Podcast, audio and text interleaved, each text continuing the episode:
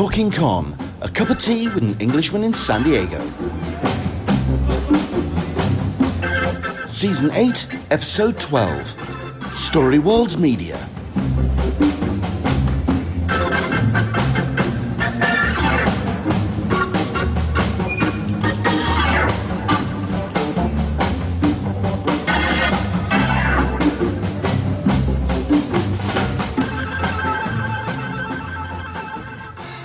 Hello there, everybody. Welcome along to Talking Con, a cup of tea with an Englishman in San Diego. My name's Leonard Sultana, and this is where we talk convention culture, Comic Cons, uh, the stuff that you enjoy at such events such as comics and uh, pop culture. Um, obviously, not a great deal to talk about when it comes to Comic Cons, but we do have some bits and pieces. Stick around towards the end because we are going to be doing a bit of an update when it comes to uh, San Diego Comic Con. We actually have some news coming out of that particular event. We're going to get into all of that uh, later on. But uh, as always with our shows, because we don't have much in the way of con news to talk about, we can talk about what's happening in the world of comics and the comics industry. We've uh, covered a lot of things over the course of the summer, the way that uh, the industry has weaved and ebbed and flowed over the course of the, the pandemic, um, the way that it's evolved, the way it's changing, and it's changing rapidly. I mean, considering that uh, we're talking only a couple of months ago when uh, Diamond decided to uh, uh shift its uh, model and DC have changed its way of uh, operating its business. There's so much happening in the way of comics, which makes it such an exciting and vibrant place to work. However, it's still very much a difficult place to work, considering that a lot of people have disposable income, money's running out, people are stressed, people are looking to uh, find themselves a distraction, but at the end of the day, it's a very difficult and interesting landscape to work in, which makes the launch of a comics house, especially one here in the UK, a very interesting proposition indeed. Uh, we've got ourselves the people behind Story Worlds Media. It's a, a pleasure to have you joining us. We have ourselves Max Gadney, we have ourselves Ramsey, and we've got Simon. I'm going to get this wrong. Is it Delafond? Perfect. My God. Okay, listen. That's usually where things go horribly wrong. I usually go. I mean, let's put it this way: there are there's a couple of people in the creative team which I know I'm going to have to pass over to Max uh, to pronounce the surname uh, of one or two of them. But um, listen, it's a pleasure to have you joining us today. We're going to be showing some bits and pieces uh, from some upcoming books uh, from Story Worlds Media. Um, this is something that you may have seen on your social media over the last couple of weeks. I think the things that obviously got my attention is the fact that it's a UK comics publishing house, brand new and straight out the gate. Four books and coming with a slightly different model than you might expect. It's all the brainchild of Max Gadney, and I think it's only fair that we let Max kind of uh, introduce himself and explain what Story World Media is all about. First things first, I think, uh, just, yeah, Max, if you could uh, introduce yourself, sir, please. Yeah, hi. Well, thanks so much for having us. Um, it's fantastic. And I hope while everyone sort of sits in this world bereft of meeting each other and go to cons and all the rest of it, that we can provide some sort of yeah, entertainment for 40 minutes or so, or however long it's going to be. yeah, so my name's Max, and I'm the founder of Story Worlds. Yeah, I mean, you know, my background is, I mean, I've I'm a comics person. I, mean, I haven't been working in comics, so you know, I just, Storyworlds has been going since um, February this year properly. Um, Been sort of doing background work on it a little while, but generally February this year, 2020. But you know, I think the journey for me started really when I was sort of age four, and I lived in London, and my mum, you know, I was in a pram, one of those rickety 70s prams, and my mum pushed me into a, a 1970s British newsagent that sort of smelt of print, ink and sweets, ink and sugar, and probably tobacco. but I mean, everyone's kind of inured to all those, you know.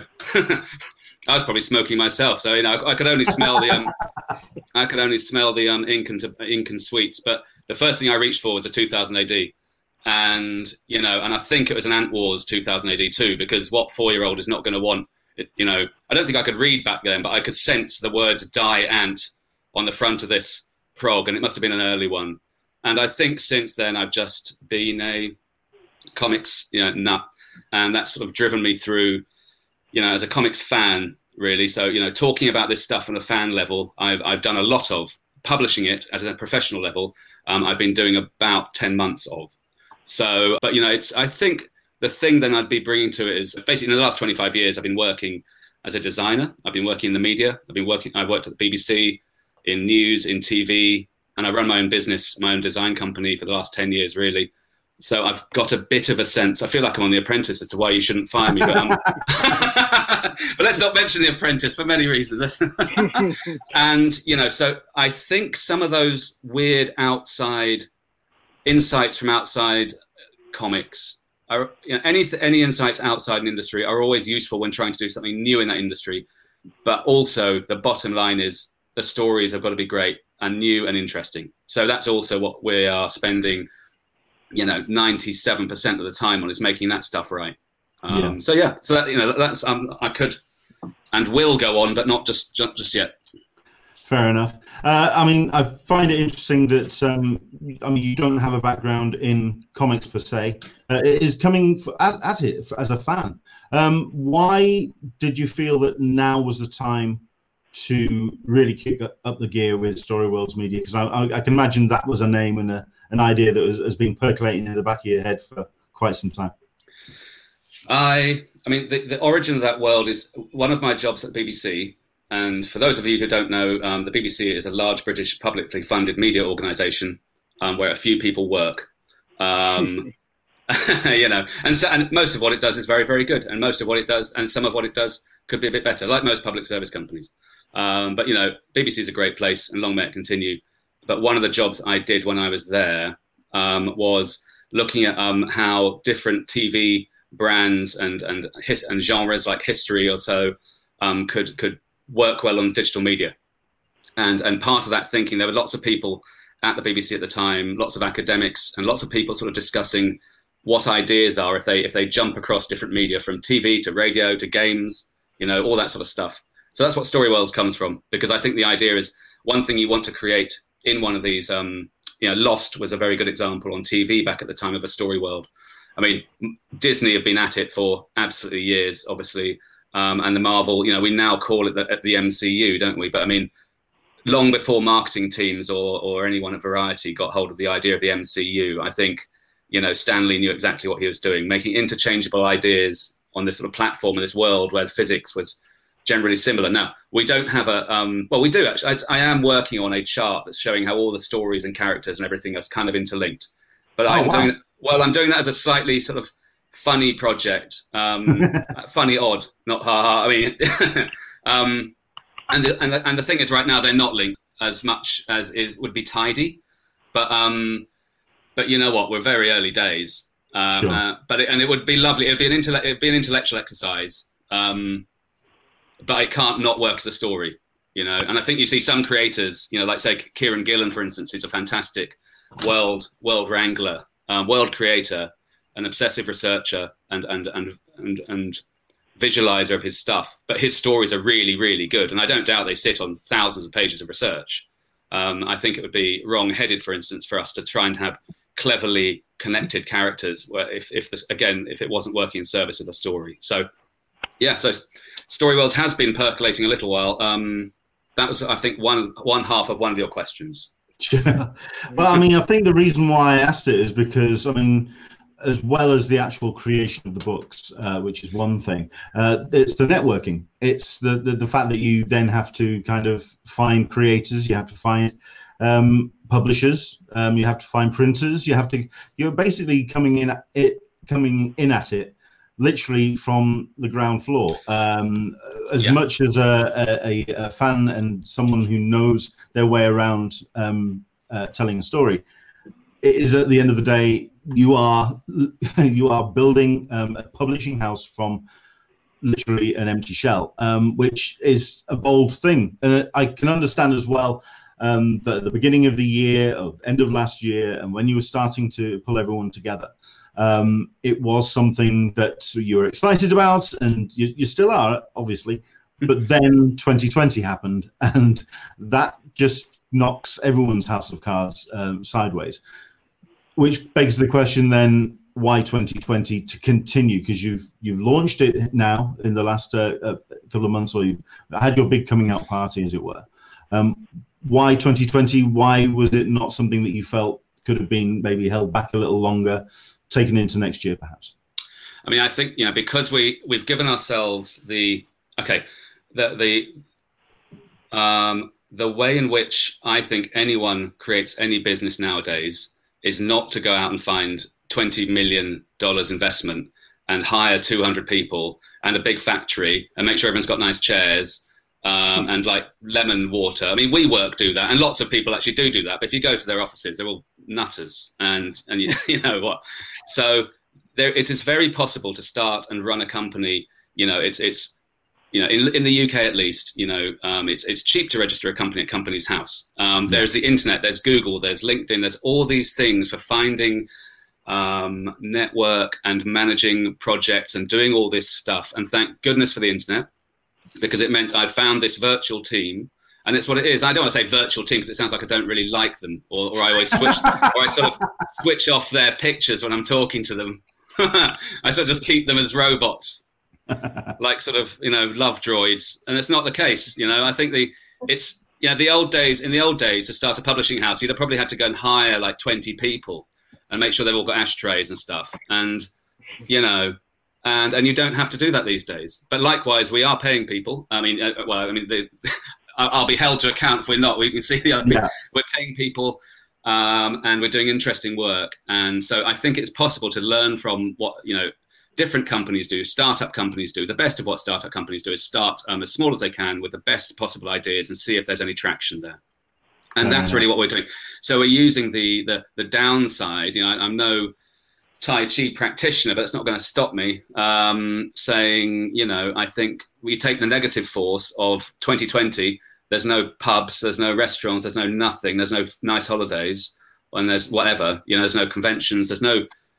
But what there is is a lot of time um, to think and to get product right, and that's what everyone's taught. Everyone I've talked to in my in my small, I've got a, network of some comics people, but then other people in other parts of the media who are involved in just ideas in general, they say, look, get the product right, get the product right, and then you know, guess what the third one is. So that's really we've been using this time to get that right, um, mm. and and so so that does mean like with anything in life, I think when these things are out, they need to be.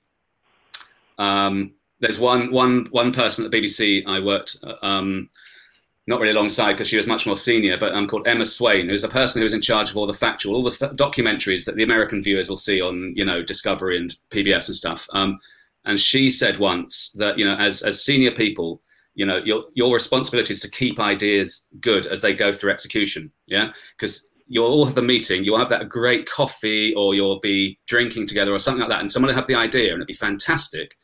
And the minute you stop talking about it, or you shut the door, or the meeting finishes the idea starts to kind of you know get worse because you can't get the right people to work on it or you know you run out of time or you go over budget or something like that you know. And so your your task as a creative leader is to make sure that entropy doesn't happen yeah or mm-hmm. there's as little of it as possible. And so that idea that you came out of the meeting with so all our ideas um, our four stories.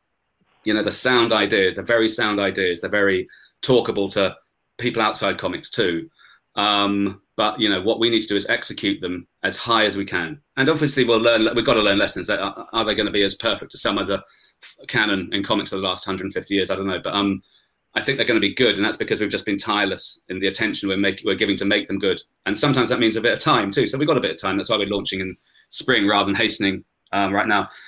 And the final thing is we're not is we're not trying to compete direct with um, um, you know obviously the big big silly people um, but we're not like we're gonna we're assuming digital um, distribution. Um, um, so certainly Amazon Comixology is pretty good. We're looking at a couple of other ones too, and we're going to look outside. Well, we have to be outside. We're too small to go for Diamond, but at a time when Diamond is also, you know, facing its own, um, you know, some of its best best customers are also, you know, making new decisions. There seems to be lots of interesting stuff there, and there's a lot of what there are a lot of is interesting conversations with people in comics that I've, I've talked to about um, distribution models again to get the right ideas, our ideas, out to people who don't also to people who don't necessarily go to comic shops enough. I mean, I'll I'll shout out to Mega City Comics. I mean, not that they need my shout because they've got they've had enough of my money over the year. But, I mean, um, but Mega City Comics in Camden, um, you know, fantastic place, second only to I think Comic Showcase. You know, rest its soul in wherever Neal Street. Um, you know, I think, you know, I think it's a great shot, but lots of people don't know about it and wouldn't go into it. And I want some of these books. This is why our I'll get into our you know our formatting thing, but they're going to be as available as books as much as comics. Well, I mean, I think that's where I maybe made a slight, um, not a disservice, but I, uh, I made it a bit more disingenuous at the beginning of my intro because I said you were a new UK comics house. You're not doing monthly comics; you are releasing graphic novels, uh, and uh, you're going for a slightly different model. And I think that's uh, interesting. We'll get into that in a second. We'll go back a little bit to the the networking and, like you say, getting the team together, and we'll introduce um, two of the the people you've uh, uh, pulled together. You've got uh, Ramsey joining us. Hello, uh, Ramsey. How are you doing? Yeah, good. Thanks. Um, I think we'll start with yourself. Um, if you could uh, introduce yourself, uh, give a little bit of your background, and uh, tell us how you first um, heard about Story World. Um, well, I'm Ramsey. I'm a comic creator from South London. Been doing it for five years. Um, been my my second comic was um, nominated for a British Comic Award and uh, won the second prize at the Faber's Fab Awards in 2017. Um, I've written for Rebellion, the Tammy and Jinty special that was out this summer. Um, rebooted one of their old 70s characters, really cool. Um, really good feedback as well. And I'm working on a lot of um, projects at the moment that I can't talk about, annoyingly. Fair enough. Um, and how did you get uh, introduced to Story World? How did uh, they start knocking on your door?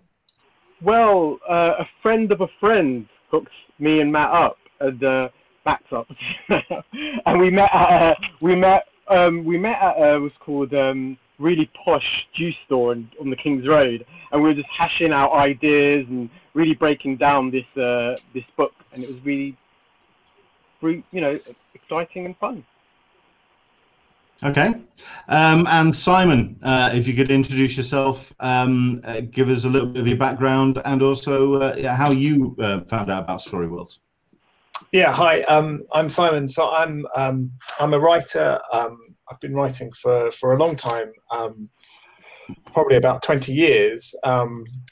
lots of lots of things, short stories and and uh, movies and TV programs, all sorts of things like that and I worked with Max um, at the BBC um, on that on that at the same time that, that that project that he was talking about that kind of idea of getting broadcast media online, and so we worked together on a on a few of those sort of history projects that uh, that he mentioned, um, and then um, earlier this year I I been kind of kept in touch with Max, and he and I saw his email go out about Story Worlds, and I thought, well, hang on, that's like that's right up my street, that is. So I dropped him a line, sent him some of my stuff, um, and and we started just sort of talking about some of those ideas that he had, and I know it's just kind of you know coming up with some suggestions and sort of you know pointing him in, in you know like a different direction perhaps. And and that turned into him asking me to to co-write one of the one of the books. Well i mean we'll we'll get into uh, the books and we'll uh, bring up some artwork as well because um, i think it's uh, only fair that we uh, showcase uh, the the titles you've got coming uh, down the line. Like i say they're not going to be monthly issues. It's self-contained books they're graphic novels out of the gate um, so we've got ourselves uh, four titles which are uh, going to be uh, uh released. And uh, are, are, they all coming out at the same time, Max, or are they getting staggered? What's what's the uh, the, the, the, release I think, schedule? I think we will stagger them. Um, okay. And yeah, we're going to stagger them. We're going to start them, you know, um, you know, probably February, March or so next year. But um, you know, because we're new to it, quite honestly, we're not going to. I'm not going to sort of say any one date or time right now. Fair having enough. said that, having said that, things are going roughly in the right direction. You know, so yeah. that's great. Um, and I think what we want to do is give each of them a proper chance for publicity and doing the rounds a bit and all that. So I think we're if each one can have you know a, a be, get a release and then have a then maybe a month and a bit and then we'll release another month and a bit then another. That's the ideal. Let's see how it work how all that works out. But actually, that, and it's interesting about you know San Diego because you know, um, one of the people I'm working with um, to just help make, get the company going in the right direction suggests that um, you know San Diego Comic Con might be a good time to have them all in the world, or even the last one released for then. Um, and so that's that's always been, you know, SDCC has always been the the sort of just the pole, you know, just the sort of like the first lap, you know. Um, so yeah, that makes sense. Uh, I mean, certainly as a, a UK publisher, I think um, uh, MCM as well, and uh, that, any any way to get uh, the word out about these books. I mean, so we've got the, the, the four initial titles. We've got USM United States of Magic, which we've got up on uh, the screen at the moment, written by yourself, uh, art and colors by uh, Julian Parry, and letters by Taylor Esposito, who is always uh, great to see uh, him uh, doing some work as well. we've got ourselves um, the um, Only Hope Bookworm Fear Farm, again written by yourself. Go on, this is the surname I was talking about. This is where I was slightly struggling. Who is doing art and colors on this book, please? Ksenia is doing the art on this. Um, and um, yeah. Surname? Um, Ksenia, uh, where is it? Let me. Um, I don't know her surname off the back of my head. ah, right. An, okay. It's an, it's an, excellent Russian surname. It is an excellent Russian surname. Um, uh, the only way I could possibly go for it is run at it myself, which is Kudria Surveyor. No, that's uh, I've missed. I've missed several letters out there. Yeah, Kadriat. I think it's because I, I, think it's more Kadriat Saver. There we go. And uh, again, yeah. yeah. and again, letters by um, uh, Taylor. Yeah. Uh, we have ourselves uh, the sword and the six shooter, written by yourself and Simon, art by Antonio Fuso, uh, colors by Stefano Simone, and we have ourselves, last but certainly not least, Fab, written by Ramsey, uh, Stefano Simone on art and colors and letters uh, by Taylor again. Um, we'll very quickly talk about Taylor and uh, uh his contribution uh, doing the, the, letters for uh, all of the books. Um, obviously, the letterer is somebody that um, really can also determine the tone yeah. of a book and also the obviously the, the, the, range that you're putting out. if you can just very quickly talk about the importance of Taylor's contribution. Yeah, excellent. Um, I, know, the books that we are doing are, you know, they are diverse. I think in sort of the audience they're looking for and the sort of tone. You know, one is one is set about 100 years, you know, 150 years ago. One is set, you know, about in 70 years' time. Um, you know, we do near future, near past sort of stuff, and and for a, variety of different sorts of subjects, as you can see. And I think from looking at Taylor's work, and again, it all again in this sort of how to get going relatively soon this year. You know, creating a network of people I trust to then suggest to me people that I can work with quickly is really, really important, has been really, really important. And that's, you know, I suggest anyone start. I mean, yeah, I'm, not, I'm certainly not going to offer any advice in this this um, pod today because I think we're um, you know still a bit early on for that. Um, but anyway, so when I was when Taylor was um, suggested, I, I thought his work was fantastic, and I thought the range was fantastic, and I really think that lettering, um, it's like sound design in movies. You know, um, sound design. I mean, you know, or, or, it has to be right. The basics have to be right. You have to know who's speaking when. Um, the foley has to be right. Um, you know, and and I remember one of my favorite, you know, and sound effects again. You know, so 2000 AD. Um, obviously, obviously, a huge influence on me. You know, I, if anyone remembers the sort of you know, the sort of Fink Angel story where he's crawling around the sewers. And Fink Angel's this guy with sort of a skeletal figure with a pet mutant rat. Um, but the rat that accompanies him and poison bites people um, always makes this little claw scratching noise called scrit, scrit, scrit. And scrit, scrit, scrit is one of the best pieces of comics foley, and it's lettered really well by Tom Frame back in 2000 AD, and it's just perfect. And so, if our action points, which I'm quite a believer in action that goes, I mean, Ramsey can talk about his book because I think you know anything's going to happen in that one. But I think the lots of the, some of the other books, I think where I've done a bit more of my, I think one of my, I like stories that kind of a bit like music, you know, goes a bit slow then fast and slow then fast.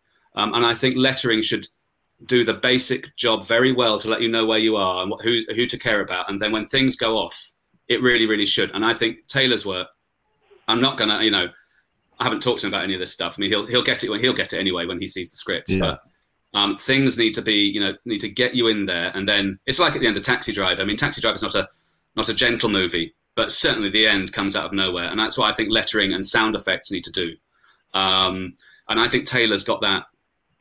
I think he's got a human quality to his work, work too. It's not just all like you know giant giant galaxy eating monsters. Sort of, you know, it's not their irritable bowel syndromes from galaxy eating sort of pan-dimensional beings, which would be an interesting sort of lettering that's, job. That's for, yeah, that's for phase two. Yeah, Uh, yeah. that- that- that's the next book. That's, that's July. Yeah, yeah, yeah. Yeah, no, so um, no, so t- I think Taylor, I think Taylor's going to do a great job, and I just think it's, you know, again, if you remember Bill Schenk, uh, Bill Sienkiewicz's um, his shadow, you know, that Kyle Kyle Baker kicked when the Shadow revival started, you know, years and years ago, and Kyle Baker did a couple, um, but again, you know, Sienkiewicz's art is perfectly complemented by all the ha ha, all the shadows, laughter, and all that sort of stuff. So Sure. um, that sort of, you know, when it happens, it happens. That's my Yeah. view on lettering. Fair enough. We'll go through the books one by one, uh, and we'll get kind of like the elevator pitch. I'm going to let Simon uh, jump in as well with a little bit of a, a description on uh, this one. We'll start with uh, the, uh, the the book that you're doing together uh, as a partnership in on writing, the Sword and the Six Shooter, book one, Fear Farm. Very quickly for all four of the books, what's the the size? How many pages are we looking at? Um, this um, this book is uh, r- they're roughly uh, 50 to 60 pages. Okay, so 50, to 60 pages. I'm guessing that's for all of the, the books. Or, or it's, it's not a set. Yeah, only only hope is 48. Um, um, the six shooter is I think 58, Okay. and so forth. Cool. Yeah. Right. Um, so, Sword and the Six Shooter. It's a very um, dramatic uh, opening cover, is that? And we've got, uh, uh, I think we've got uh, some other uh, pages as well. Certainly, I've got uh, um, a page here. The the uh, the possible graphic design of the front cover, as uh, put together by Michael Ree. Um, Yeah. And uh, yeah, that's uh, the one that you went for. Um, Simon, um, if you could tell us the Sword and the Six Shooter. What is the story about, sir? So the sword and the Sh- six shooter is this. Um, I think it's just a sort of an astonishing tale, really. Of it's set in in um, frontier America, um, and it's um, and our main character though is a is a is a samurai, a Japanese samurai, um, who's um, who's a kind of we discover over the over the course of the book um, has this quite sort of horrific backstory where he's been part of the revolutionary Japanese uh, Boshin War, um, and um, and for various reasons that we discover over the course of the story, has had to leave Japan and has found himself in in Texas, um, where he becomes a Texas Ranger um, and is given a kind of mission uh, to to hunt down um, someone who's been terrorizing uh, the the farmlands in um, in in Texas, and so that's where we join him. Um, but but but Ito is not is not a um, is not a happy man, um, and he's and he brings his literal demons with him wherever he goes. Um, and so that's the story we're following. We're, sto- we're following Ito on this quest for redemption, um, for to to find kind of salvation for it from his past, but also to to hunt down this this this person who's been who's been ripping apart the the, the farms um, in in Texas. So it's a it's a pretty it's a pretty extraordinary story, um, and um, yeah, and, and one that I think is going to is people are going to really enjoy. Cool. Um, I've actually got the wrong text up on the screen at the moment. It is book one, the the Demon Frontier. Um, this, I mean, I, I'm, I'm seeing a number of uh, touchstones uh, in this, certainly in, uh, in other media as well.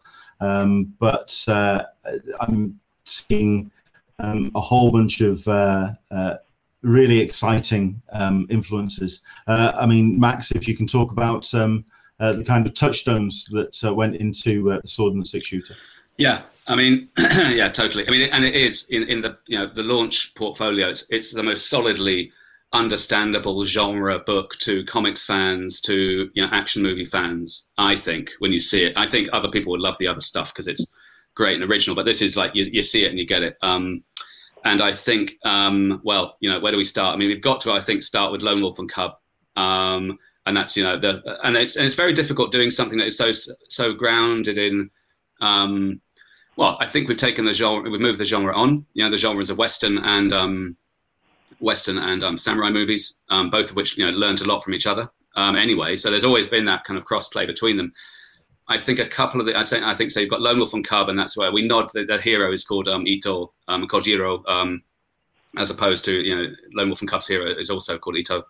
Um, I think I, I really like the sort of like the in, you know the in depth um, research from um, you know I think you know Garth Ennis. I mean I think Garth Ennis is fantastic, um, and I think the um, I think the use of you know the way he looks at um, Texas and and oddity, the strange the strangeness of Texas. Now we're talking about 1870s Texas before it was actually wholly formed and all the rest of it.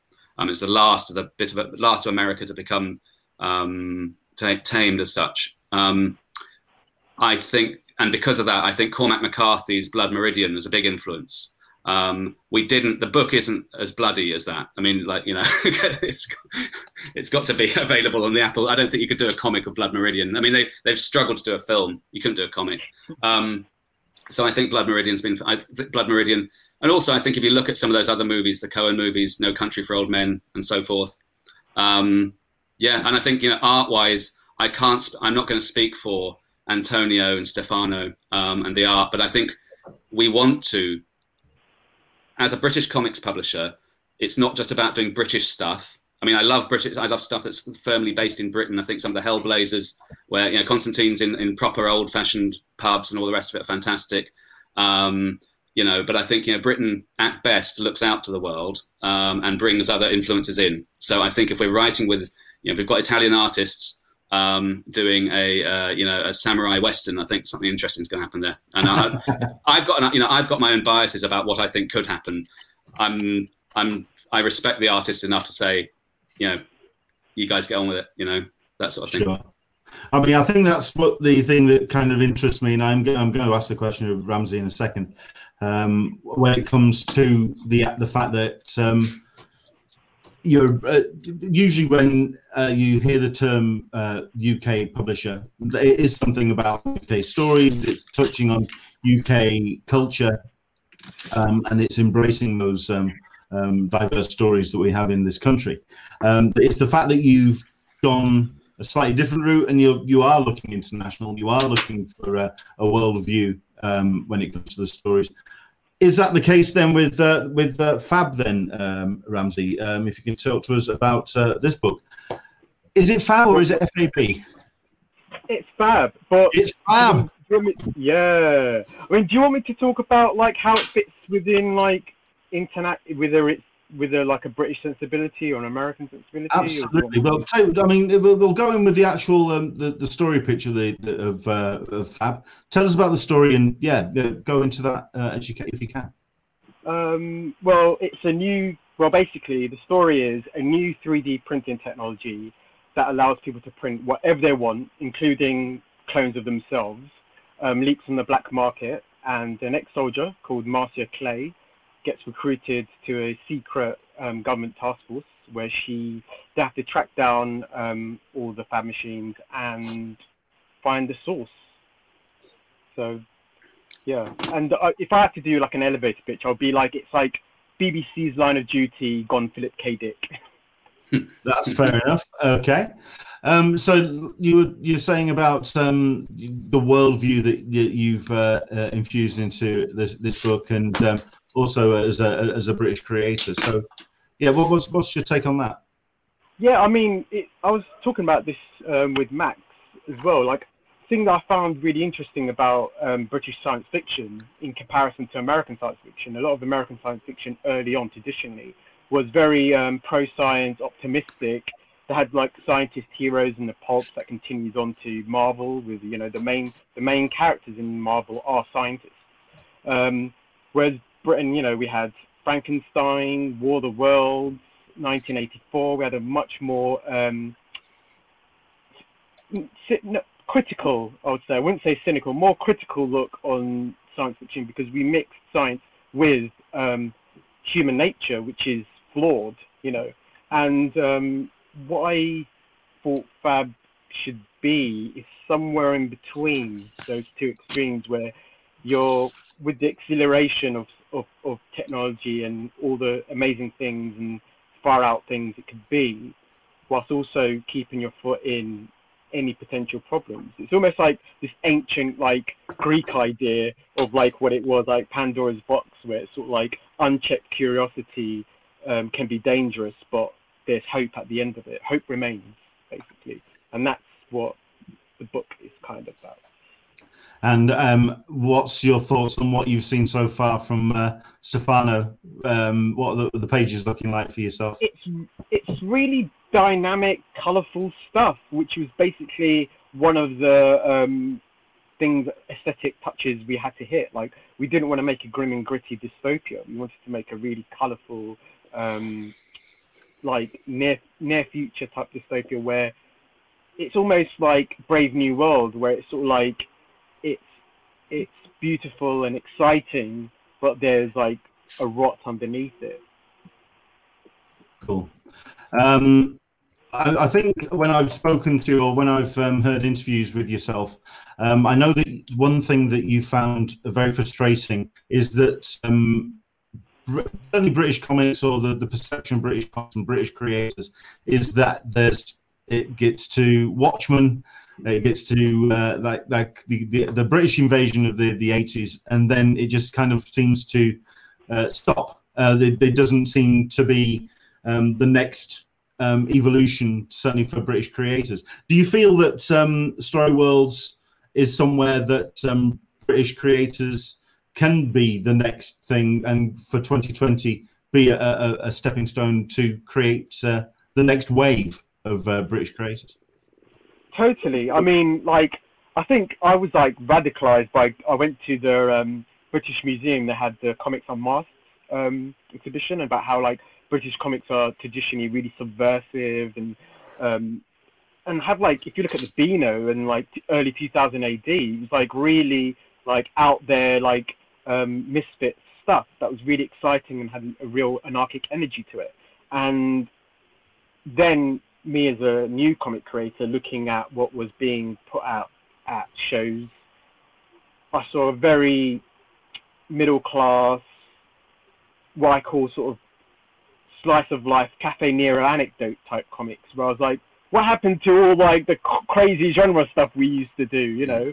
And it's almost like we've kind of the comics industry, comic industry has kind of replicated the film industry, whereas like all the talent of ours does American does American work, which is great. Like no shade on them. Like I'd probably do the same. But I think um, the cool thing about Story Worlds is that it takes a British sensibility um, and an out and an outlook into like the real world. It's not like we're not making you know Cockney British comics.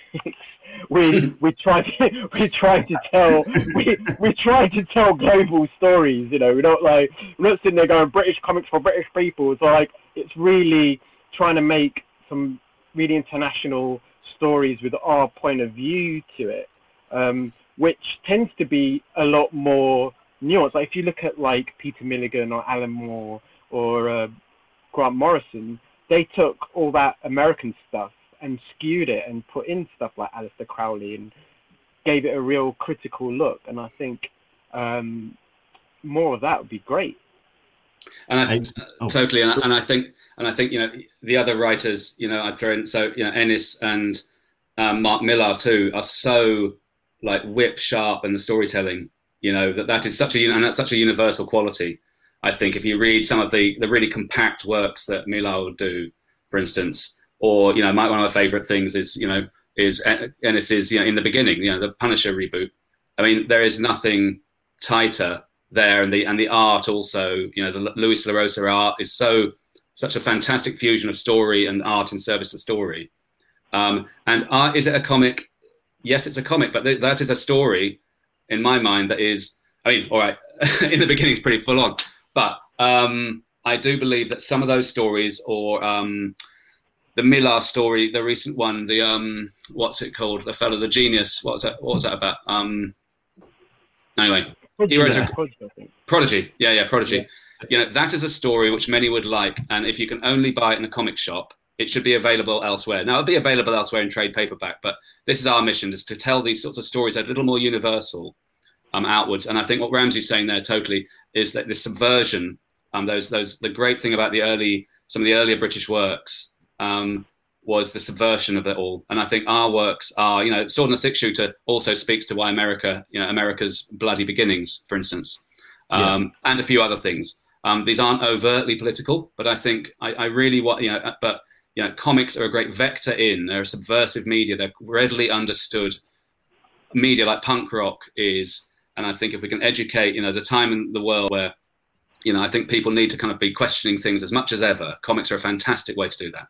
Um, and it's like really, I like even looking at like the the books that are coming out from Story Worlds. You've got like really topical um, subject matter. You've got we, we're dealing with colonialism. We're dealing with technology and like tech elites and stuff like that is really pressing stuff. We're not doing slugs from Mars again. um, I mean, it's like we we are tackling really big topics um, and doing it in a really accessible way that is super exciting, and I can't wait for the readers to check it out. Brilliant. Um, so we've introduced two books. Um, and I'm going to bring uh, the third and fourth in. I think um, the one thing that I am going to have to bring up is the fact that Max, you have written uh, two of them, and you've co-written the third. Um, a uh, don't take this the wrong way, but the uh, the uh, an accusation that could be leveled at is that this could be a little bit of a vanity project. Um, it's something that you've obviously putting a lot of time and money and effort into, um, but they are out of the three books, uh, out of the four books you're doing two, and you're co-writing um, uh, the third. What's what would your uh, response to that be? And um, yeah, yeah, yeah, fair enough. I mean, you know, if they're any good, then it won't matter. Then, that's that's a very good point. you know, I think, and they are good. So you know, it's a question of us executing well. But sure. I totally hear you, and I think, and again, most businesses, and you know, this will need to be a business at some point. You know, that's going to return, um, I think, are started up by as small a team as possible. Um, and what I'm doing is onboarding talented writers as quickly as possible. So I think I need to have enough of a control over the initial development slate, which is this, which are these four titles we're sending out, because they need to feel story worldsy. And quite honestly, um, I think if I if I'd found four random writers, they wouldn't have written stuff that kind of feels like it belongs in the same stable of of, of, of stories um, off off the bat. Certainly not so quickly. So I think yes, um, I have sort of like ushered these things in, um, but I've already got my mind on who's going to be writing all four versions of the new books. You know, and you know what? Not all the new, not all the books might get a, a, book two. All of them could run through book one through twenty. I mean, there's these are expansive, interesting characters and worlds and stuff which each one of them inhabit, and you know, I've got my I've got a sense of who should be right, who can be writing all these things, and you know what? It, it won't they won't all be me. But I'll, Fair enough. But I will probably pop a couple of others ones out. I'd imagine because I like it. Um, but I think that yeah, yeah. So we'll see. So I think um, I think that I think they're going to come out. I think they're going to be decent. Um, but I think that's also part of assembling this sort of virtual team. You know, where you know people can kind of we've got Ramsey doing this one. Simon's helped me on the next one. Um, Simon are actually in discussion right now about another one, which he'll just kick off himself, basically. Um, so yeah, Fair enough. I mean, I mean, no, I mean, nobody said this to Stan Lee. Like he wrote most of the early Marvel books all by himself, basically. So it's all like it's it, there's a big tradition of that, and Pat Mills as well, right? He wrote a lot of 2000 AD himself. So I, I don't necessarily see it as a vanity project. It's like when you when you're starting a company, like it's going in there and like setting setting the bar and how it's supposed to be, like a showrunner basically. And like yeah, even like talking about it as TV, like looking at the differences between America and England, whereas like in England, the showrunner would write the whole thing, whereas in America, they'll set out teams to do this.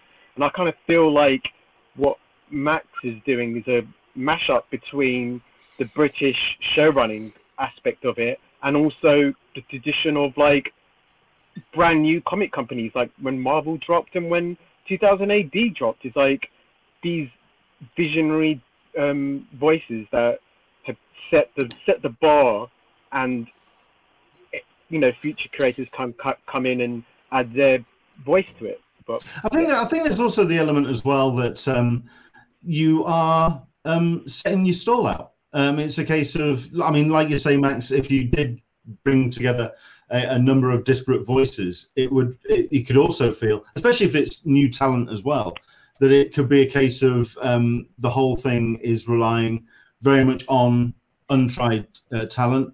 At least this is this you kind of it's on your shoulders. There's a, a sense of bullish bullishness, a bit of tipping the shoulder. You're you're setting the score. You've got to. I think you've got to start somewhere, um, sure. and, and and I think one has to start um, in a direction with a with a, a, position or a brand or a recognizable thing. Um, I'm starting. I'm, I'm, very interested in what some of the other press, you know, these newer, um, you know, better funded and whatever, you know, presses like you know TKO. You look at TKO or AWA, people like that coming up. You know, some of them have more of a sort of a voice, um, a bound in voice. Others a bit more sort of diffuse portfolio approach. I think both those things are, are valuable. But my view is, if you're competing in a crowded space of all these comic, all the comics publishers there are, um, and and against some absolute monoliths who who engage, who hold most of the attention, um, you've got to be one thing and not lots of other things. So I think that's again another reason for um, having the degree of consistency and control at the beginning. Um, and it's consistency and control as a business founder, really, to make sure and to to take the risk out because I've um, there's some great, you know, I've got you know Ramsey, Simon, a couple other people I've got I'm talking to about being writers and all this kind of stuff, but it, I haven't had the time to have conversations. I think if, I think if everyone's writing stuff off the bat, as we say, it, um, things might be a bit less consistent. Um, but yeah, you know. Fair enough. Uh, well, let's go, oh, oh, go on, go on, Ramsey. No, no, no, no, no. I'll say it's funny because I kind of feel like Max broke the mold. Like when I did small press, it was usually friends working with friends, and I came completely as a comics reader, but working in film myself, and then me coming into something and be like, I want to make a comic. Um, let you know, walking into the amazing Gosh um, store in London and looking at the small press and, and looking, finding three artists, calling them up and be like, what's your page rate? And they're like, what? and it's like getting them to having a really um, professional um, look to um, a book and my second ever like I released two books in one in my first year of making comics and the, the second one was nominated for a British Comic Award. Do you know what I mean? It's like people are stuck in these rigid ways of doing things and I think you kind of have to make a big bold move if you want to change stuff and I think um, British comics has been pretty stagnant for a very long while and Max has really thrown a firecracker in and it's going to be really interesting. Cool. Well, let's talk about the other two books then. Um, we've got uh, up on screen uh, Only Hope, uh, Book One Fear Farm, uh, written by yourself, art uh, by Christina, and uh, letters by Taylor Esposito. Um, Max, tell us about Only Hope. Only Hope is a story about um, a young woman and some of her friends um, who struggling for work. Um, they're sort of mid 20s or so, struggling for work. Um, they take a job which seems like a dream job um, in a large technology company, um, which you know, much like many that exist, other, other technology companies are available. And um, yeah, I'm not doing that thing. I'm not putting the green giant on the front of anything or anything like that. Obviously, I'm, I'm, I'm sort of trying not to get sued in the first four in the first four books. Probably um, wise idea. Yeah, yeah. Well, let's see how see how that goes. Um, but anyway, she starts. She joins. She joins this technology company, and things go prog- get progressively um, weirder and scarier. And let's leave it at that. Um, it is a um, what's it, the influences here would be. Oh, um, I think um, I think Ksenia's work is very interesting. I think Ksenia's a Russian artist. Um, I think has really really enjoyed drawing the kind of brought a great view of a kind of young person's drawing of young people to it. You know, I think it's really important that these these young people I was very influenced by Pat Mills's thinking on um, you know, his work he did in, the, in, the, in the, his comics and when he and Wagner were doing Misty, for instance, you know, um, telling stories about friends together in difficult circumstances. Um, and I've, you know, one of these things was written with some family friends in mind um, who are sort of like young adults. And again, uh, this is a sort of book where I'll be looking for the next book will be written by somebody who is um, more like this audience. Although, you know, I've had this edited and looked at by some of these people in this audience just to make sure I'm not being total gammon about everything. But I think, uh, but um, you know, it's ultimately, I mean, a nod to the wonderful Jordan Peele. Um, and if he's he's if he's developed or somebody gave him the credit to develop, you know, social horror with um, you know films like Get Out. This would be sort of workplace horror. We I, I think workplace horror is a sort of unmined place given the inherent horror of most workplaces. Um, so yeah, if if someone could say yeah that workplace horror label um, Max made up is actually fits here, then then good. Fair enough. I mean, we've got um, some pages up on. Oh, I've been putting some pages up on uh, screen. Uh, these are unfinished, obviously, uh, but um, what Ksenia's doing is just uh, incredible uh, in terms of the way that the page is laid out and the, the, the artwork that uh, is getting um, put forward. Um, where on earth did you find her?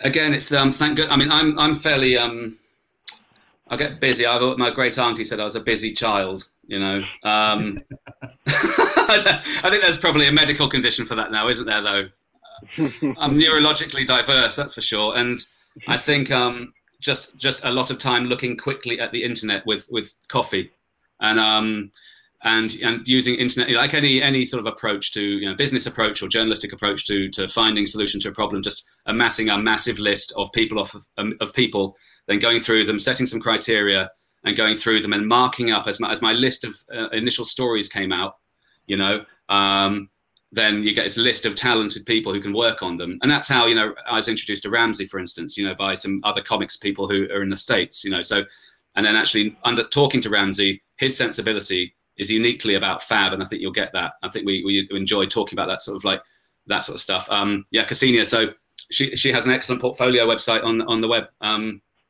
so yeah, and she's and she's great, and um, yeah, and I think really, and I think you know, this is not superheroes. There's no insane foreshortening. There's no there's no nothing because it doesn't need to be. But this is this is a story where things get worse and worse for the hero, and, and she needs to sort it out.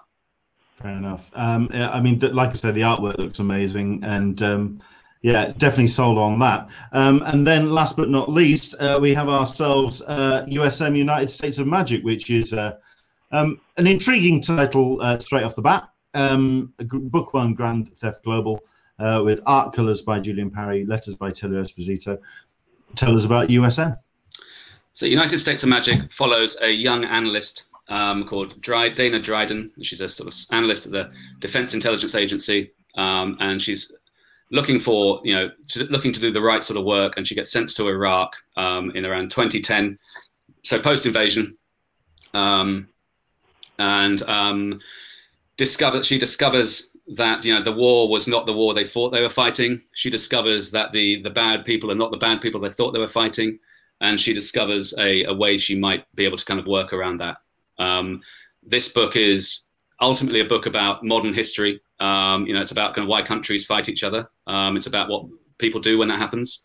It's a sort of Jason Bourne times, um, you know, times Harry Potter. Um, I think you might say, you know, is it well, I was watching The Old Guard on Netflix the other day, and sometimes when you're doing these sorts of news stories, you know, if you are a creative, if you're a writer, um, or if you're working with others doing that same stuff, yeah. um, you sort of watch the telly and you think, uh, and you enjoy the first few minutes, but then suddenly something happens in one of these programs. You think, my goodness, that isn't no good. Thank you, thank goodness that's not our story. Good, we we can carry on with this. Um, but The Old Guard is, um, you know, are there timeless truths to things? Um, yes, there are. So the old guard was, is a you know if, if, you like the old guard, you'll like United States of Magic. But I think we take it a bit further. I think we take it elsewhere. Um, and Julian's art, as, as some of the yeah, some of the viewers can see. So Julian's not here, can't be here today because he has some um, stuff he's got to deal with. Um, but he is. I've known Julian um, quite a long time. And actually, Julian, big shout. Um, thank you, my friend, for just working with me while we figure this stuff out. So over the last several years, introduced by a mutual friend. Julian and I have been working on our own sort of projects, you know, um, early versions of some of these stories or other stuff or just artwork. And it's just been a nice thing to get up to, you know, meet together in pubs and stuff. Um, but this is this is the this is the real deal now. And I think as you can see from the artwork, um, Julian's um, background as a, as a storyboarder for movies and advertising and stuff. He's often wanted to do comics. Here you can see just the black and white art from the cover. Um, I think he's drawing in the sort of ligne claire um, tradition, the clear line tradition of European comics. Um, this is not necessarily Tintin with um, you know with with you know machine guns, but it's um this is um yeah, which I mean I'll, I'll leave that. Um, I think this is what is it? I, I, think there is again part of being a British publisher um, is taking advantage of you know the best of what Britain does is look across the world. It has all you know, lots of people living here, has contacts with lots of different people, and it should look to Europe, it should look to Japan, look to America, and the best of all these different comics cultures. You know, um, and I think that's what Julian's. Uh, we've often been interested in that in, in his work, and so this one's the one we've really because the story is quite international. I mean, she'll our, our hero will be in Iraq, she'll be in, in places in Europe, she'll be in different places. Um, I think you'll get that sense. Um, from this. I think one of the um, one of the other panels you showed was her at, a, at an arms fair somewhere in London. Um, there, yeah, there's a few different sort of locations as, as they jet around doing stuff. Fair enough. Um, Tintin slash Harry Potter with machine guns is not the worst pitch in the world, by the way. just, just, to say. Um, I, I, mean, again, uh, it looks uh, incredible. I mean, it's a very striking art style um, out the gate. Um, and it's looking like um, that's what you're trying to do with all of the books um, going forward. It's not your straightforward um, uh, comics house. It's not your straightforward art style, and I suspect it's not going to be your straightforward um, stories either. It's going to be something challenging. It's going to be something um, intriguing, and I, I've I've no problem with that. Um, I'm also really curious, and it's this is where um, it's good to have Simon and Ramsey here as well um, to ask the question about ownership. Is this a creator-owned um, uh, publishing house in where the the people who are involved, the creative teams, have ownership over the uh, the stories, or what's what's your model going forward? Is it the Image Comics model? What what where would you how would yeah. you describe it? So I mean, um, as we say, so some will and some won't, um, um, depending on the. Um, yeah, so you know, the, if if each comic's story um, is an is an intellectual property article uh, artifact, um, you know, ultimately depend different people will have different inputs into that intellectual property, into the idea, into the the executable idea. You know, the the look of the heroes or the premise of the whole thing. Um, and so sometimes it will, and so the answer is sometimes it will and sometimes it won't and when it will, it'll be part ownership in that IP. Which, if it's you know whatever happens with it, um, and um, if not, then we'll pay a steady work for hire rate. Fair enough. Basically. I think the reason why I, I asked the question is because when you say Story Worlds Media, it does sound very forward thinking. It sounds like of uh, taking these stories beyond the comic page, um, the, the possibility of expanding into, uh, uh, uh develop them into uh, other media. Um, is that something that's on the cards, or are you focusing right now on the books? It's on the tarot cards, but I'm too scared to ever do tarot cards. I'm too much of a chicken. I'm a big, I'm a big superstitious chicken, so I'm not going to be. I don't know. Tell me what card it's on. Not the. Well, what's, what's the touch wood? There we go. Uh, yeah. Yeah, yeah, yeah, yeah, Totally, totally.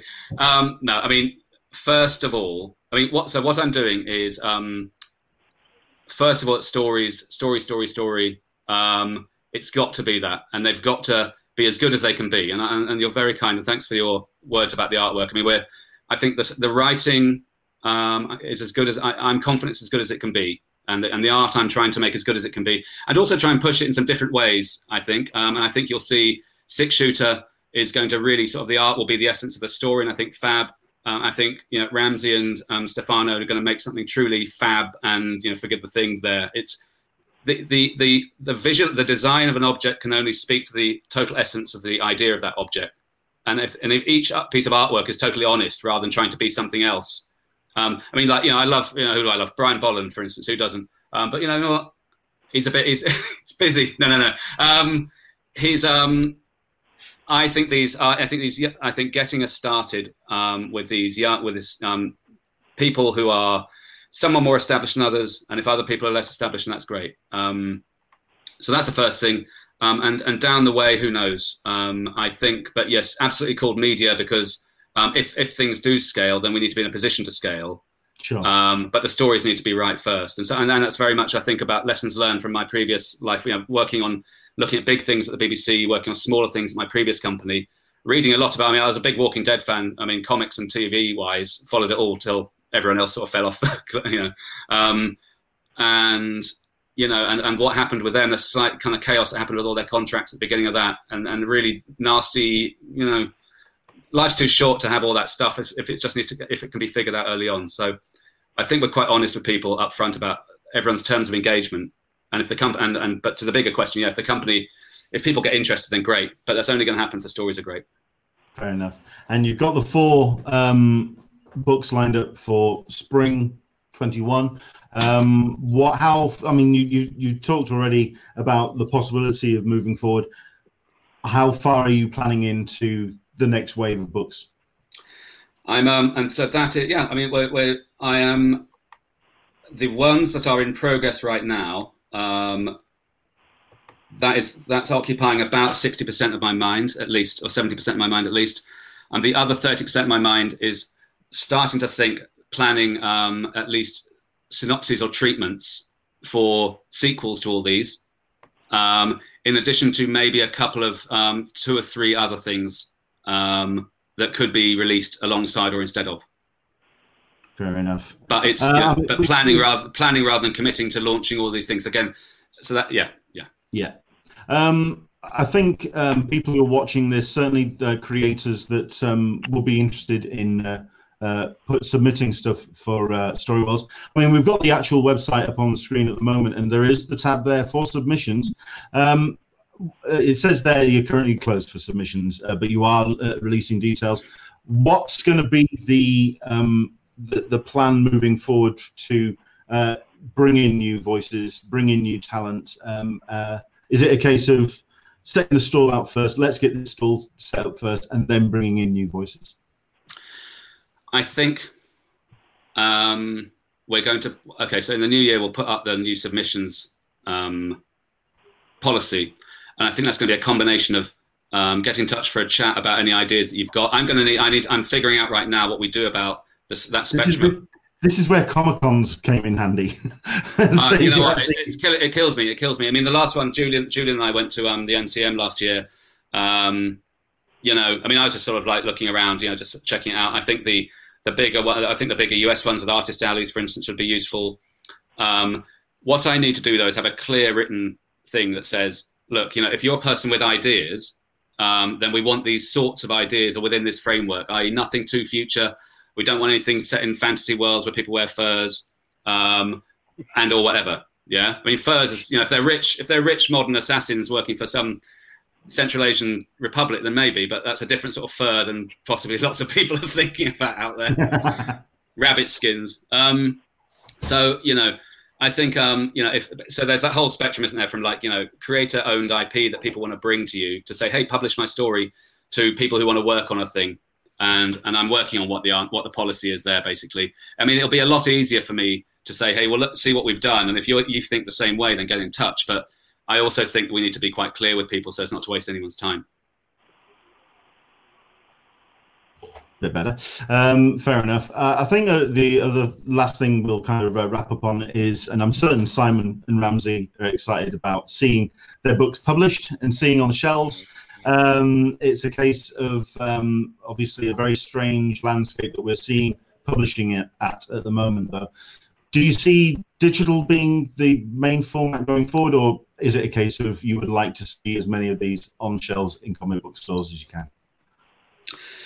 Is, is, is that for me or the other guys? I think um, for all three of you, really. uh, well, I mean, certainly from a publishing standpoint, uh, uh, I think it's for Max, but uh, yeah. Uh, but um, obviously uh, for uh, Simon and Ramsey, the excitement of getting these out onto shelves. Yeah, you guys go first. I mean, Kickstarter comics is a trend, right? Um, Scott Snyder's doing one. So many creators are doing ones at the moment. It's just, especially with the lockdown now, it's it's not a thing now. You can't really see it on shelf. We don't know how the climate's going to be come the spring. So hopefully things will be moderately cool. But um, I'm I'm I'm I'm cool with whatever. Like if it's if it's a digital comic, if it's um, physical on the shelf, it's all good to me. You yeah. are somebody that looks to the future, sir. Yeah, I mean, I feel I feel a lot of things have changed. Like um, you was you was asking about like um, Storyworlds media, as in like oh um, stories that evolve beyond the comics into into films. This is the world we're living in now. Like it's peak TV. There's you know Hilda is a it's a show now. Bone is on Netflix now. And back in the 20th century, we had to wait for you know teenage. There was one Teenage Mutant Ninja Turtles hmm. and one this, but now it's like the the Wild West, and I feel like I feel like you can make a cartoon, you can make a comic on webtoons and be picked up. So it's all like you kind of have to figure this stuff out. Like it's the it's it's where we are now, and it's like there's there's this there's almost this sort of um enemy rock sort of thing of like, oh, you're gonna make a movie now, or oh, what's that about? Is it a bit, you know, it seems a bit selling out, but that's what it is.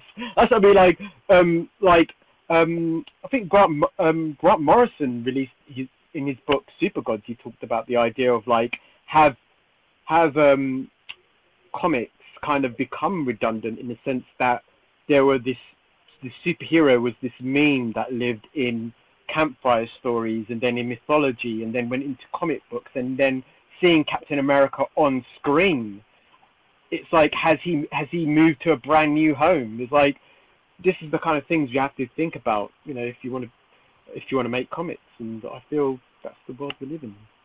Fair for enough. Good or for good or bad. For good or bad, indeed. Um, Simon, um, obviously you uh, you want to see um, the book upon on on in the comic book shops, or do you see um, the books going to um, sort of like Waterstones? Is is uh, oh, I mean, this is both to to Max as well. Uh, is this more of a, a Waterstones kind of um, operation, or is it uh, because you're not doing monthly floppies? Is it more of a uh, is it true to uh, the comics landscape?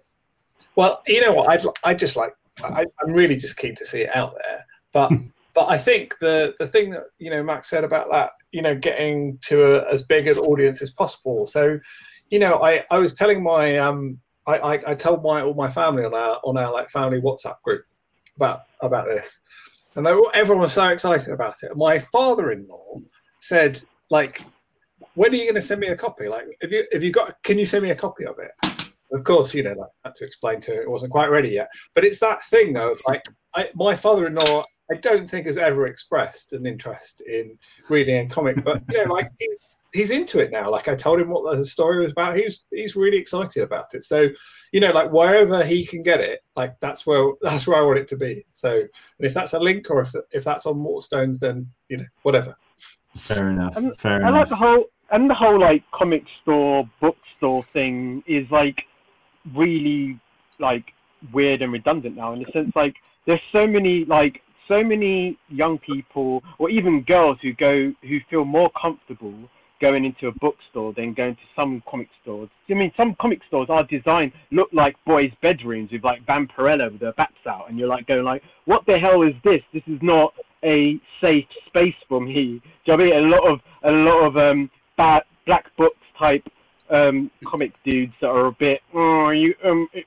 Are you picking up um, Sandman then? You know, I mean that kind of thing. And I feel like I love comic book shops, but I can, I can, t- I'm just putting forward the idea that not everybody can feel comfortable with them. And some people, and you look at stuff like Squirrel Girl that sells huge in Scholastic book fairs and and Waterstones, and I feel like you need to diversify any point where people can get your stuff. And Fair enough. yeah, so that's where yeah. That makes sense. Well, I'll tell you what. I mean, we're at um, an hour ten, which is a little bit longer than we uh, uh, possibly said that we were going to keep you, and we don't, we don't want to uh, bite too much into your weekend. Um, even though in about three four days we're going to go all back into the, long, the longest weekend going. Um, but uh, we'll let you get off and enjoy the rest of your Sunday. Uh, we'll just wrap up with um, uh, just one last overview of the uh, the books again, and also Max, if you can just remind us, um, do you have a, a price point that you have uh, for these books as well? Um, how much you're uh, planning on uh, putting these books up, out there? I mean, we're we're working on it. Um, I mean, it's you know we're taking cues from um, basically whatever you know. If, if things going to be we're again it's part of the distribution. I think the digital one. So we're going to go digital first, but I think they're going to be they're going to probably be cheaper than the um, printed ones, um, which we'll, we'll need to look at the right printing technology to do that. We'll have some more expensive, larger print special formats for a few stores too. I think we're going to be looking at cherry picking a few stores to work with rather than trying to get them into all 1,500 American, you know, comic stores. Um, so you know, there's going to be a whole ver- a variety, but I think if you buy it digital, it'll be cheaper. I want to help drive digital comics. Um, I think I think it's a good thing. I think, but we can't ignore people want the, the, heritage of these things is a tactile something in your hand, and it's got that's got to be nice and, and it's got to be affordable. So yeah. we'll take our cues from prestige. We're not going to be doing foil covers and, and silly pricing to start with for sure, um, but take our cues from that sort of model um, and, and and forward onwards from that. Fair enough. Because uh, I was very curious to see if perhaps you'd be doing um, the model that uh, I believe Walking Dead did, which was basically um, put out as a well. I think they put out the trade um, like four issues in, and did it priced it really cheap so people could just kind of launch themselves into it. But curious to see how the the price point is going to be. I'm really, I mean, I'm excited for the books. It, they look amazing. Uh, the the talent pool that you've got involved. I mean, I'm a Ramsey fan uh, to be fair. Uh, so um, yeah, I'm really excited to see what, what uh, happens with Story World. The website URL uh, is there on the screen, storyworldsmedia.com. Um, and the, the fact that this is a new home for talent right here in the UK is an exciting thing. Um, and I, I, can only support the best I can. And I'll do absolutely everything I can to shout to the rafters. Um, Max, uh, Simon Ramsey, it's been an absolute pleasure having you coming on, and uh, all the very best and all the success to Story Worlds uh, moving forward. Thank you. Thank Thanks you for It's been great. Yeah. Excellent stuff indeed. Thank you so much indeed for coming on. Um, see, you. see you later. Oh, well, later, before you do kind of all disappear, there's um, uh, kind of uh, places, best places for people to find out more about what's going on. Um, I mean, I suppose with Max, I mean, uh, is Story Worlds underscore? Um, it is. is it's, yeah, it's Storyworlds under Storyworlds underscore, and that that is and and or on the main website. But um, yeah, on the Twitter, Storyworlds underscore. Excellent stuff. Um, and also for uh, Simon and Ramsey, if you could let people, where's the best places to go for people to find out more about what you're up to? Is it Instagram? Is it Twitter? Where, where's the best um, place to go? For me, it's Twitter. I'm currently cooking up my website, which is going to be bonkers and great like Bab. and uh, but you can find me on Twitter being the usual crazy comic guy I am, which is a, a yeah, it's spelt weird, so you can uh, link it. Okay, and it uh, go for it. Um, it's R A M Z E E R A W K Z on Twitter. Because because Ramsey rocks. Uh, So there you go. Excellent stuff. Thank you. Uh, and Simon, best place for people to see what you're up to. Well, that's my next project. So I haven't got anywhere. I, I'm, I don't exist online. Fair enough. Well, in that case, I think everyone really should be paying attention. The UI, uh, Twitter handle is there on the screen, storyworlds underscore. Do go check that out. Guys, thank you very much indeed for coming on and all the very best with uh, Story Worlds Media. Thank you. Thanks. Thanks. Cheers, Anthony. Cheers. Thank you. So there you go. Um, do go check them out because, um, I mean, like I say, the four titles they've got lined up. Um, I'm excited uh, for all of them. They look uh, exciting, uh, interesting. There's new talent moving forward, and what's more exciting than that? That's brilliant. Right, um, we are going to now talk about um, some other bits and pieces which involve uh, Comic Cons because we have ourselves some news from San Diego Comic Con, uh, which dropped at the beginning of the week, um, which means uh, we're finally uh, getting something moving forward. But it may not be the best news for uh, everybody, considering that uh, the, the news that we've had is that uh, we are not going to be having a badge sale for 2021. Due to the continuing uncertainty of public gatherings during the COVID 19 pandemic, there will be no badge sales for Comic Con 2021. With the cancellation of Comic Con 2020, badge, sale, uh, badge holders were given the option to either receive a refund or roll over their badge for Comic Con 2021. Uh, for this reason, we do not believe it is possible to sell additional additional badges at this time. Basically, what they're saying is they're wanting to limit the numbers. They're wanting to keep it as uh, contained as possible um, that uh, they don't want to uh, swell it back to uh, the, the, the Comic Con we know and love. Um, then I just with anybody, I mean, it, it's very difficult to talk about this because we have to talk about the percentage of people who will be unsafe or feel unsafe about journeying to San Diego for Comic Con. Um, because at the end of the day, it's the badges that they've sold minus that percentage. Um, and it's going to eat into the vibe of the convention. Um, I think.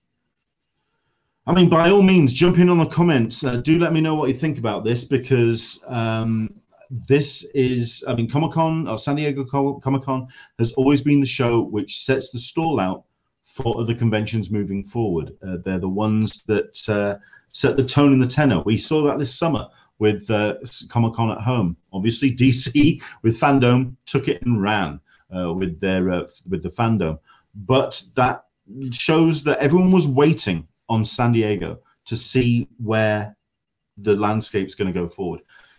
In the beginning of the year, you've got WonderCon, and people are looking at that as the first possible start. I think it's WonderCon and Emerald City. They're looking at those two to see where the year could possibly go. Um, this is an interesting uh, movement forward for CCI. Um, I think it's a responsible one, if anything, because of the the paring back of the audience and just coming at it from a also you could say from a an established audience an audience that knows its way around the building knows its way around san diego knows how the thing operates it's not new faces it's not people who have got badges for the first time that may not know what they're doing and kind of can disrupt things it's going to be chaos as usual, but at least it'll be organized, controlled, and chaos operated by people who know the landscape. Maybe that's one way of uh, looking at it. Um, it's all going to be happening, though, uh, by all accounts, July 22nd, 25th, 2021. Um, if you have a badge, um, do let us know in the comments below. Uh, please do uh, uh, let us know what your thoughts are on this? Is it something that uh, you feel that um, I don't know? Is it something that you feel that can uh, develop? Is it something that uh, would dissuade you from going to San Diego? Um, let me know because uh, I'll be very curious to see what your thoughts are. Do jump in, of course, with the uh, the, the, comments, and of course, like and subscribe with the channels uh, because we'll be back next week with another uh, episode of Talking Con, a cup of tea with an Englishman in San Diego. Um, I'm now going to disappear because I want to check in with uh, Movers and Shakers Unlimited, and I would heartily recommend you checking out their channel because they're doing a um, look back and a, uh, a, a, a, an assessment of uh, Baltimore Comic Con. Um, we spoke to the, the people behind them, uh, Mainframe Comic Con uh, were the people that did the online content for uh, uh, for, for, Baltimore. Um, they were um, ambitious, and they have been ambitious from pretty much from the start of the pandemic. Uh, so then it's a case of what's the next step, um, and uh, I think that's what the uh, the the retrospective is going to be to kind of see where virtual conventions go forward with this kind of you could say the industry leader uh, at the moment. Um, while DC fandom had the biggest amount of eyeballs, it didn't really interact with the fans. This was something that uh, Baltimore insisted happened. So uh, yeah, I'm going to go check out that. That's Movers and Shakers Unlimited. Do go check out their channel.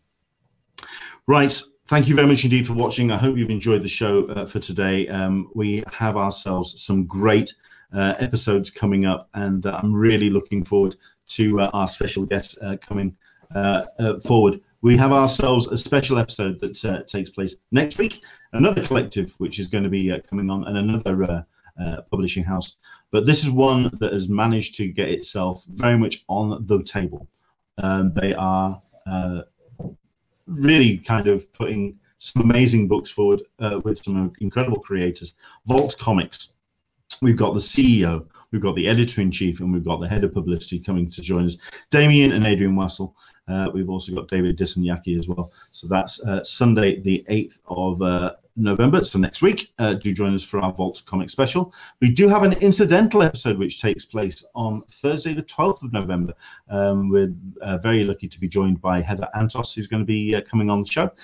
Skottie Young is joining us on Sunday, the 15th of November. Yes, I'm going to do my best to actually talk to Skottie and um, see if we can get him sketching on the show because uh, it's something that we haven't done enough of.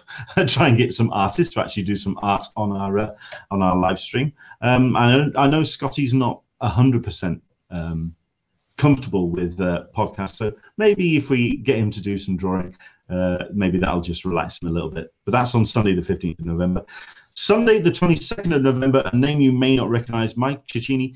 He is the editor in chief of Den of Geek. That you do know. Uh, we're talking um, the future of uh, media. We're talking how at that point we'll be in year uh, sorry week three of uh, the pandemic um, of lockdown wave two here in the UK. So we'll have a a real kind of sense of ennui at that point. Um, I think Mike is going to be someone who's going to be interesting to look to the future of uh, media, and um, when we we may even find out uh, or have found out by that point what's happening with the likes of Wonder Woman, of uh, Free Guy, of uh, Coming to America too, uh, and indeed Black Widow for uh, Marvel Cinematic Universe that's going to be an interesting conversation. That's Mike Cecchini uh, going to be on uh, Sunday, the 22nd of November. And then Sunday, 29th of November, wrapping up the month, White Noise Studios. And we've got the full gamut of them on as well.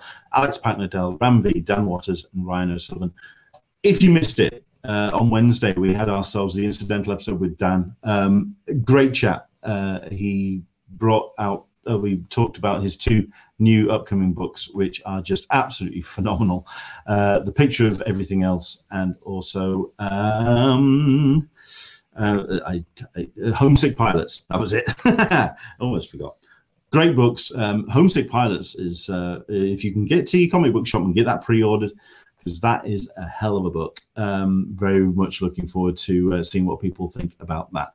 So there you go. That's our show. Hope you've enjoyed it. Uh, thanks again to the guys from Story Worlds. Do check them out at storyworldsmedia.com. Do take care. Enjoy the rest of your week. Once again, thank you very much indeed to our audience. Thank you very much indeed to our Patreon supporters for all of your uh, support. Um, and to all everyone who's watched the uh, episode. Um, we do this for you, and we hope you stick with us for another Talking Con, a cup of tea with an Englishman in San Diego.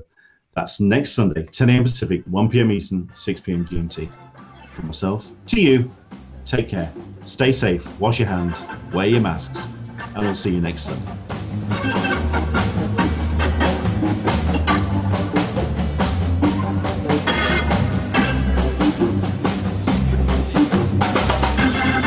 Talking Con, a cup of tea with an Englishman in San Diego, is a production of the Convention Collective.